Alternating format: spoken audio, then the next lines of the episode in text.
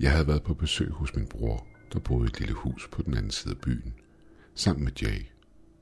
Selvom Jay ikke var en rigtig person, men min eneste motorcykel, jeg nogensinde havde ejet, så var det at rejse med Jay lidt ligesom at rejse med sin bedste ven. Alle de ting, jeg havde været igennem sammen med Jay, gjorde, at jeg var tættere knyttet til den, end jeg var til noget andet menneske, jeg havde mødt. Jay var en gave, jeg havde fået fra min bror sidste år, og jeg tænkte, han ville blive glad, hvis jeg besøgte ham på cyklen, hvilket jeg havde ret i.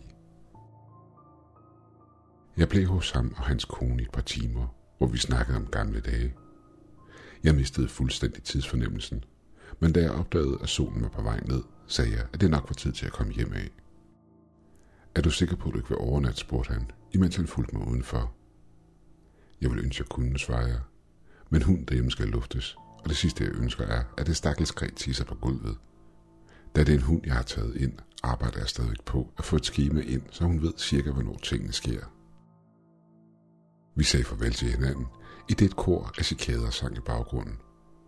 Jeg forlod min brors hus, i det solen dykkede ned bag horisonten. Jeg havde to muligheder for turen hjem.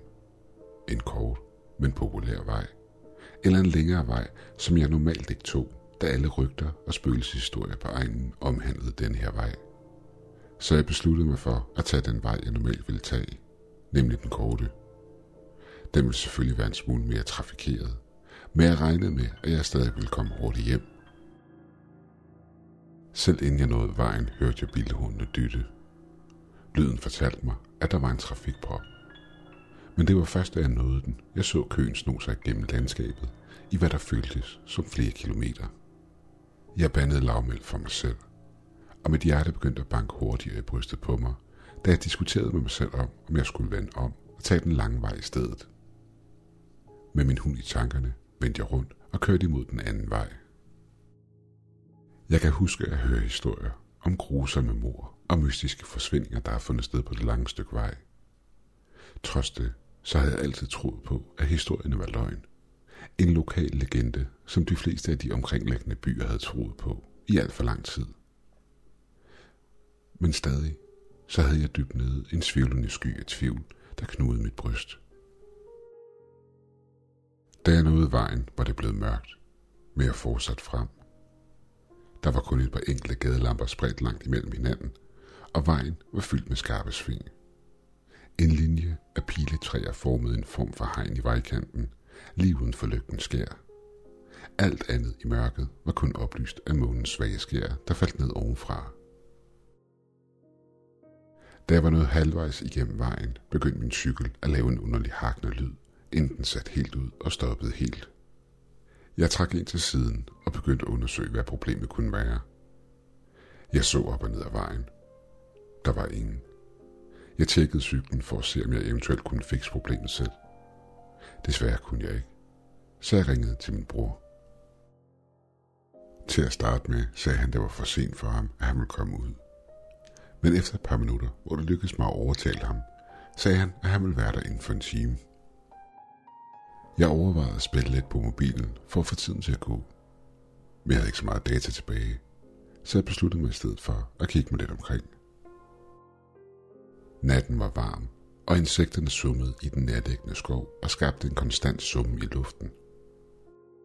Med mellemrum tjekkede jeg vejen, men ingen biler kom forbi. Selvom det var en smule sent, tænkte jeg, at det var usædvanligt for en vej at være så tom for trafik.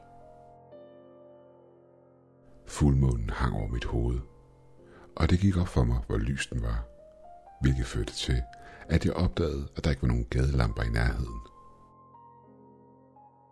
Minutterne sneglede sig afsted og føltes som timer. Jeg tjekkede min telefon og begyndte at gå i panik.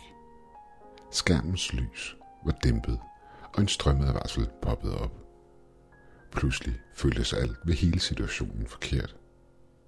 Det føltes som om, jeg udlevede en scene fra en horrorfilm.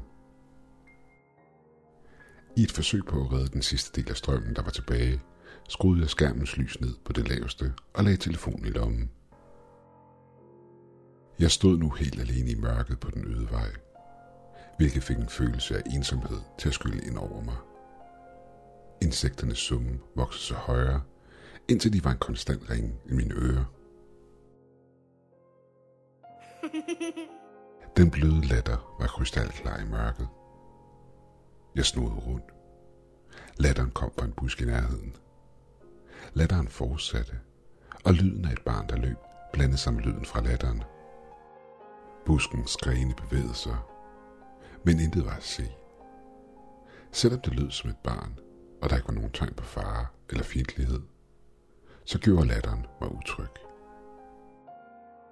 Jeg bakkede langsomt tilbage, men besluttede mig for at kalde hvem det så end var ud. Jeg greb min hjelm og holdt den op foran mig som beskyttelse, inden jeg forsigtigt sagde, Hallo? Latteren stoppede med det samme. Det samme gjorde lyden af alle insekterne i skoven. Det eneste var at høre, var vinden, der blæste ind imellem træerne. Stilheden var øredøvende. Jeg valgte at risikere det sidste drøm, jeg havde på telefonen, for at se, om min bror var tæt på at være der. Men telefonen fik aldrig kontakt, og det gik op for mig, jeg intet signal havde. Fodtrin på tørre blade trak min opmærksomhed væk fra skærmen. Men denne gang var der ingen letter. I det jeg prøvede på at finde hoved og hale i hele situationen, talte en barnestemme til mig fra mørket. Hallo? Hjælp mig. Jeg var for skrækslagen til at bevæge mig, eller for den sags skyld svare tilbage. Hjælp mig, sagde stemmen igen. Jeg er faret vild. Jeg kom i tanke om de historier, folk havde fortalt om vejen, og de rapporter af de ting, de havde set. Hvad lavede et barn herude på den her tid, tænkte jeg for mig selv, imens jeg forsøgte at overbevise mig selv om, at der intet overnaturligt var ved situationen. En kuldegysning løb ned ad ryggen på mig.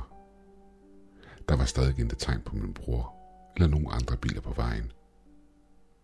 Jeg skulle lige til at beslutte mig for, hvad jeg nu skulle til at gøre, da barnestemmen lød igen. Vil du ikke godt hjælpe mig? Hvem er du? spurgte jeg nervøst ud i mørket.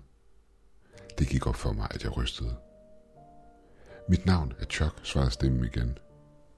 Min frygt vendte sig til vrede. Hør her, det her er på ingen måde sjovt. Jeg vil gerne have, at du kommer ud, hvor jeg kan se dig.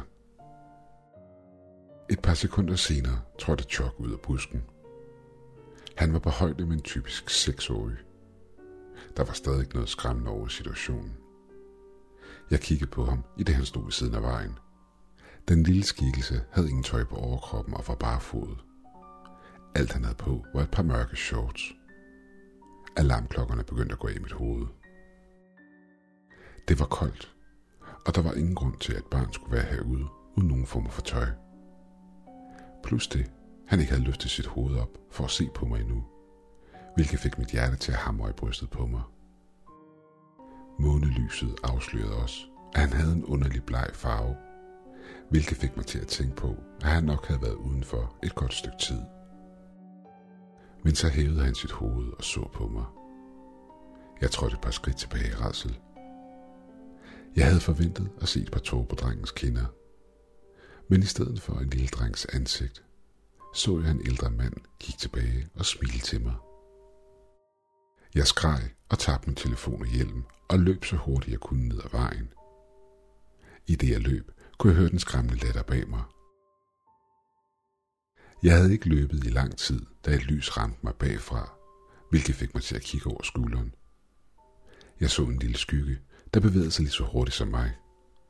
Jeg stoppede med at løbe og begyndte at råbe ord, jeg ikke kunne huske. Jeg så på lyset, og først der hørte jeg lyden af en motor. Det var en anden motorcykel. Gudskelov, sagde jeg lavmæt til mig selv, i det jeg stod midt på vejen og vinkede som en gal. Cyklen sænkede farten, og jeg kiggede mig omkring for at sikre mig, at skabningen var væk. Jeg løb imod cyklen for at forklare min situation. Gudskelov, du kom for... Mit hjerte sprang op i halsen på mig. På cyklen sad Chuck. Han så på mig med et ondt smil. Var det en dæmon? Et spøgelse? Jeg havde ingen idé om, hvad det her menneskelignende væsen var. Den havde et ansigt af en gammel mand, men kroppen af et barn, og dens øjne lyste op med samme styrke som forlygten. Har du brug for et lift? spurgte skabningen. Ikke med en barnestemme, men med en mands dybe stemme. Jeg skreg for den tusinde gang den nat og løb tilbage den vej, jeg var kommet. Jeg lagde mærke til, at cyklen ikke fulgte efter mig, og gik ud fra, at skabningen var stået af, og nu efterfulgte mig til fods. Fra et stykke væk kunne jeg se det svage lys fra min telefon, der lå på jorden. Men inden jeg nåede min telefon, følte jeg endnu en gang lys fra forlygter ramme mig. Jeg var udmattet, men jeg løb hen til min cykel og prøvede at starte den op, i håb om, at der ville ske et mirakel. Men det virkede ikke. Jeg skreg stadig, da jeg hørte en stemme bag mig. Hvad fanden er der galt med dig? Det var min bror. Han stod sin truck med et forvirret udtryk i ansigtet. Jeg løb over til ham og trak ham hen mod sin bil. Vi må væk herfra, råbte jeg. Hvad? Hvad med din motorcykel? Vi må væk herfra nu, skreg jeg til ham med tårer i øjnene. Han var forvirret, men satte sig ind i trokken, og vi forlod stedet. Hvad fanden sker der? Løb du fra nogen, spurgte han bekymret. Mine tårerfyldte øjne var stadig i et panisk alarmberedskab, og så sig omkring efter Chuck, og om han stadig var der. Efter et par minutter, da jeg var sikker på, at vi var langt væk fra stedet, fortalte jeg ham hele historien. Han var rystet. Men en ting, der ikke gav mening, det var, at han ikke havde set nogen på vejen, i det han havde kørt imod mig. Han havde hverken set nogen mystiske skikkelser eller motorcykler. Den kunne ikke bare forsvinde ud i ingenting. Kunne den vel? Han satte mig af i mit hus, efter jeg havde nægtet at gå til politiet den aften. Jeg gav min hund noget mad og lod den løbe rundt ud i haven, imens jeg græd som et lille barn. Efter jeg havde luftet hunden, satte jeg mig ned på sofaen og gennemgik aftens begivenheder. En svag klikken på et af vinduerne fra forsiden af huset fangede min opmærksomhed. Mine nerver sprang med det samme op i det røde felt. Jeg lyttede, imens mit hjerte hamrede i brystet på mig. Jeg sprang op i chok, i det min hund begyndte at gø. Jeg vidste noget var galt. Jeg håbede bare på, at det var en røver eller en indbrudstyv. Bare alt andet end chok. Da der ikke havde været nogen lyd i et par minutter, løb jeg rundt og tjekkede alle vinduerne i huset. Der er ikke så nogen tegn på indbrud, blev jeg lettet. Det var sikkert alt sammen i mit hoved. Da jeg gik tilbage mod mit værelse, frøs jeg fast i frygt. Lyden af den skræmmende barnelatter ramte mine ører. Det tog mig et par minutter at finde ud af, hvor lyden kom fra. Den kom fra min hoveddør. Panikken spredte sig i kroppen. Jeg greb et bat fra skabet og gik langsomt imod døren. Jeg åbnede døren med hævet bat. Der var intet at se. Min hund kom ud og gød af det, jeg ikke kunne se. Hun var bange og rystet, kunne jeg se. Men ikke nær så meget som jeg. Jeg sank en klump i halsen og skulle lige til at trække mig ind i huset igen, da jeg så den. Jay. Min motorcykel står parkeret ved hjørnet af mit hus. Jeg stirrede skram på den i et par sekunder, inden jeg smækkede døren i og ringede til politiet. Jeg bor ikke længere i huset, og har ikke længere en motorcykel. Det var den mest skræmmende oplevelse, jeg nogensinde har haft. Hvad det var, jeg mødte derude, det ved jeg stadigvæk ikke.